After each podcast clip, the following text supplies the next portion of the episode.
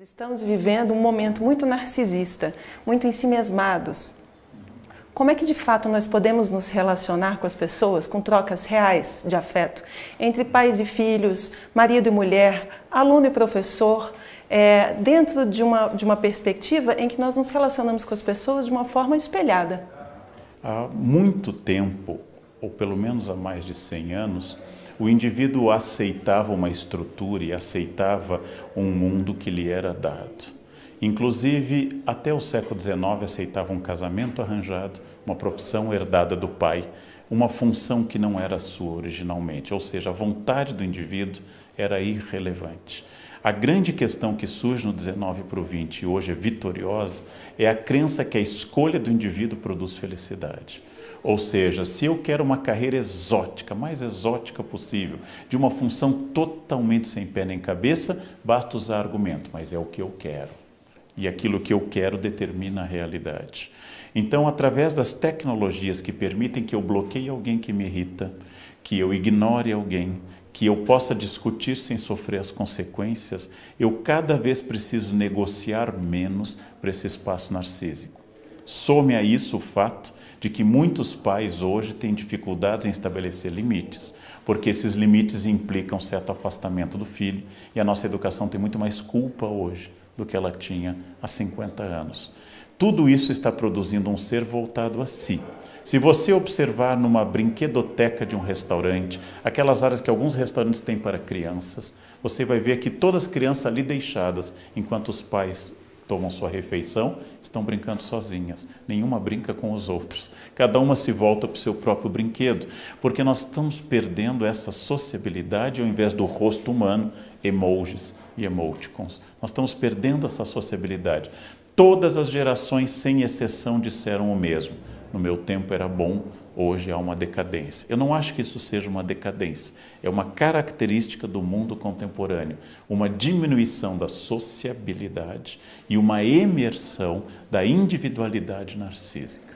Ou seja, nós estamos perdendo o contato com os outros e isso provavelmente vai ter efeitos cada vez maiores sobre o casamento, sobre a vontade de ter filhos, sobre a ideia de sacrifício ou sobre a contrariedade do mundo já que o mundo não concorda conosco quase sempre. O problema não é você ser narcísico, o problema é você ter que conviver com outros narcisistas. Se fosse apenas você narcísico, não seria um problema. Mas o mundo está formado hoje de narcisistas. Isso será um grave problema.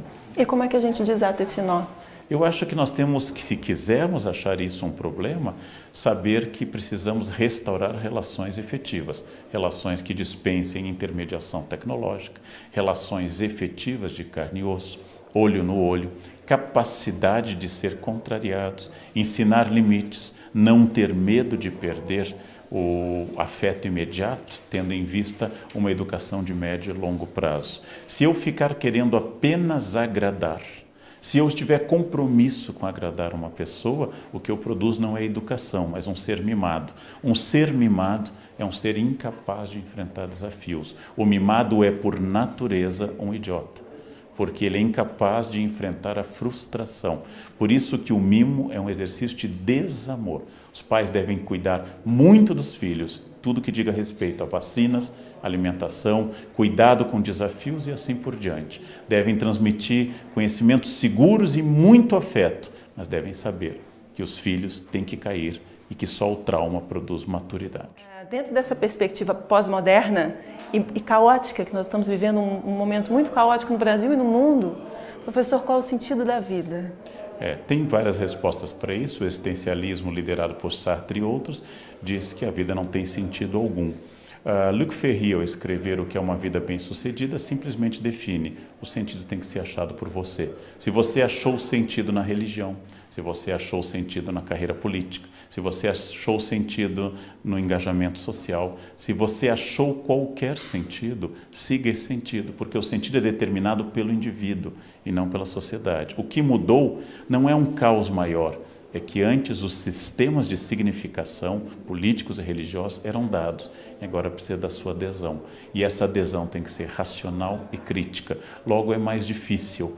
Esse é um momento em que eu não posso aceitar um mundo pronto mas eu tenho que elaborar meu próprio mundo e tem que ser significativo para mim.